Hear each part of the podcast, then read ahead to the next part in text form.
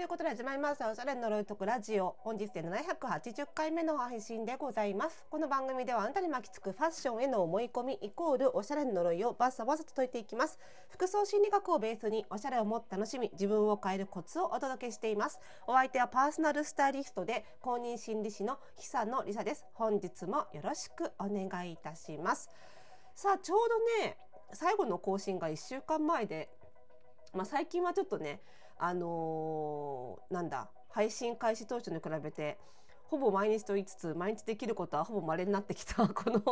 ポッドキャストなんですけどさすがに1週間丸々空いちゃうことは結構少なくてね何が起こっていたかというとですね、えー、巷でただいま10年に一度の大流行中のインフルエンザ B に見事かかっておりましてですね 笑い事じゃなかったよ本当に。辛かった。いや本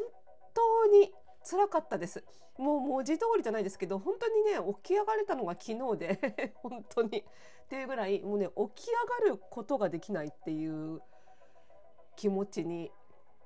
久々になりましたね。なんかインフルエンザ B って A より軽いんでしょみたいなイメージありません？私だけかな？なんか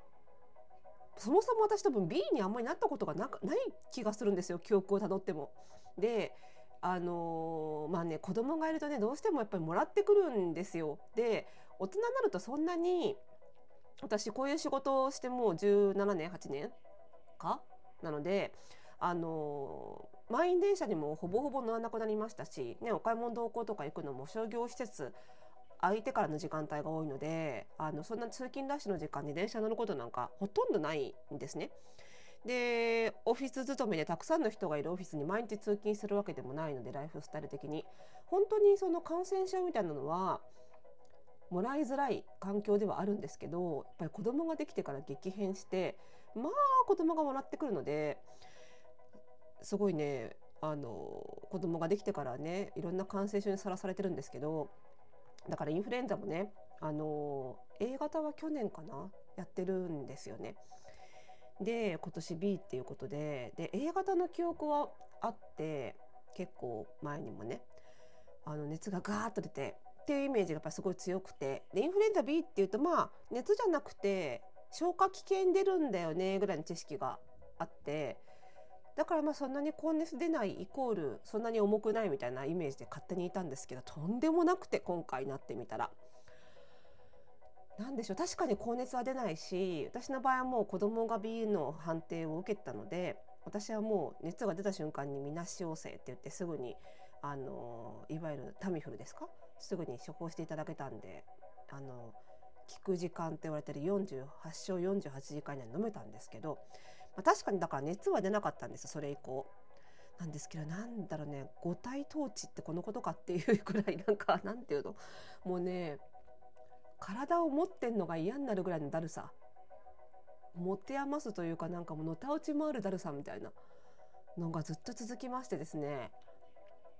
寝れないですねだるすぎて。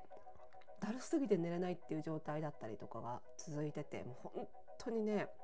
それ以外にも日替わりで症状が変わるんですよね。鼻の奥が痛いとかなんだろう喉が焼けるように痛いとか今度の頭が痛いとかね鼻が詰まって溺れそうとかね。本当に大変ででもちろん消化器にも来てねもう食欲って何だっけみたいな状態にまでなったりとかしてでやっと、えー、昨日から起き上がれるようになって、まあ、今日っていう感じなんですけどでね、まあ、こういうあのー、巷にもね今インフルエンザ B も空前の大ブーム 空前の大ブームって言い方が正しいのか分かんないけど10年に一度の流行じゃないかっていうニュースも今日やってたんでねあの今まさになってたりとかする方もいるんじゃないかと思いますのでねまあちょっとこういう話をしようかなと思っていて。やっぱり仕事をしてたりとか育児家事育児したりするとなかなか休めないっていう人多いと思うんですよ。で私も会社経営してるし有給があるわけじゃない身なのでねなるべくであれば休みたくないし体調不良は本当に死活問題なんですよね。だから結構気をつけてるつもりではいるんです。まあ、ただ感染症はねもう無理ですよね。特に子供が持ってくるのは無理だなとは思うんですけど。それでも子供産む前のその 20, 20代から30代になった時とか35ぐらいの時とか何でしょうかね。女性特有のものなのか、まあ、男性も結構年齢重ねて突然ガクンとくる方多いみたいですけどね。なんかそこ不調が多かった謎の不調不定収素っていうの。が多かった時期があって3 5 6ぐらいやったかなその時に結構ねあの見直してまあ言うてもこういう感染症以外の不調で倒れることはなくなったんですよ。がちょっとそういう対策もお話ししたらあのー、ねやすなかなかこれポッドキャスト聞いてる方の中にはなかなか休めないよって立場の人も多いと思うのでで特に私の私より若い世代の方まさに今30代半ばでちょっと体調変わってきたみたいなね方もいらっしゃると思うのでなんか参考になるかななんて思うんですけど。やっぱね一番劇的に変わったのはちゃんと寝るようになったことは一番聞きましたね。単純ですけど。単純で一番だけど一番難しいことですけどね。ちゃんと寝るちゃんと睡眠時間取るっていうのがやっぱり一番てきめんでしたね。で特に子供産んでからもうあの子供の生活リズムに合わせなきゃいけないっていうことでかなり早寝早起きになったので、まあ、それはあの感染症こういったもう激烈な感染症以外で倒れることがなくなったっていうのはその辺も大きいのかななんて思ってます。昔はねもう本当にとにかく仕事終わるまで起きててで隙間時間で寝て仕事やってっていうのが起業当初28区で起業したんですけどその時からやっぱり30代前半まではそんな仕事の仕方してたんですよね。やっぱそれは長く続かないので、まあ、そういう意味では寝れないんだったらやっぱり仕事量を減らさなきゃいけないんですよね。ということは、まあ、特に自営業とかフリーランスであるならばその寝れる寝る時間をまず確保して生活時間を確保して残りの時間でできる業務量でどう食っていくかみたいなことを考えなきゃいけないんだと思うんです。そのまず仕事取ってきて仕事やって余った時間で寝るんじゃなくてね逆に寝る時間を確保して生活時間を確保して残りの時間で何ができるかそれで果たして食べていけるのかって考えなきゃいけないんだなっていうのは後から気づいた話ですよ 私の場合はね だから私の場合にはそれがすごい苦労しちゃったので、まあ、起業する前にその辺はやっぱり考えておくべきだったんだろうなとは思いますね。でその上でちゃんと睡眠をとれてるって上で、えーと、ちゃんと食べるとあと運動するっていうことかなと思うんですよ。で私食事は比較的ちゃんとしてたというか割とこう栄養素まんべんなく取ろうみたいな気持ちが昔からあるタイプなのでそんなにもともと荒れてはなかったんですけど運動はあのもともとスタイリストって結構荷物運んだりとかねお買い物同行で歩き回ったりとか運動は運動量は結構ある仕事なので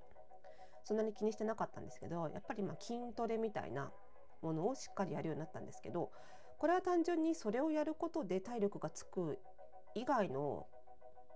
メリットがあってそれはその筋トレやってる最中に自分の今の調子が分かるようになるんですよね。体に負荷をかけるとあなんか今日は先週と同じ重さなので重く感じるなとかあなんか今日は楽々できるなみたいなのでその時の調子に敏感になるだから本当に体調を崩す前にあなんかちょっとそろそろおかしいかもみたいなのに気づけるっていうのはあのー、もういいことかなと。だから毎週毎週私は同じ曜日にあのパーソナルトレーニングを受けてるんですけどやっぱり毎週毎週決まった曜日に受けるとか定期的にするとあの今の自分の体調っていうのが分かりやすくなるのでそういう意味でも結構おすすめかなと思ってます。で今回のインフルエンザでも役立ったのは、えーとね、記録をつけるっていうこともやっててこれはあの、体調が悪かった時にどんな風にして体調が崩れ始めてどういう症状が出てどれくらいで治ったかっていう記録をつけるっていうことなんですけど。でこれはやっぱりなんかそれぞれ体調の崩す原因も違うし原因がはっきりしないこともあったりするんですけどでも面白いもんでなんか崩れ方とあと治るまでの期間って結構どんな感染症とかどんな調子の悪さとかでも割と症状の深さが同じだと治るまでの期間って結構一緒なんですよね。だからこれが私のなんか体の回復力のベースなんだなっていうのが結構記録つけると見えてくるんですよ。だから今回ももうすっごい体調悪かったんだけどその記録を遡ってあのスマホで検索できるようにしてて遡ってああ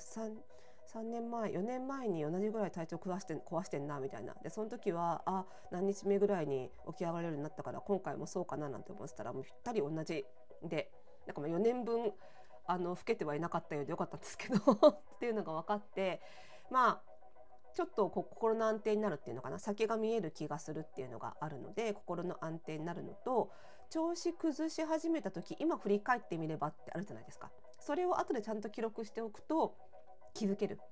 崩し始めた時に、まあ、大体崩し始めって分かんないんですよ。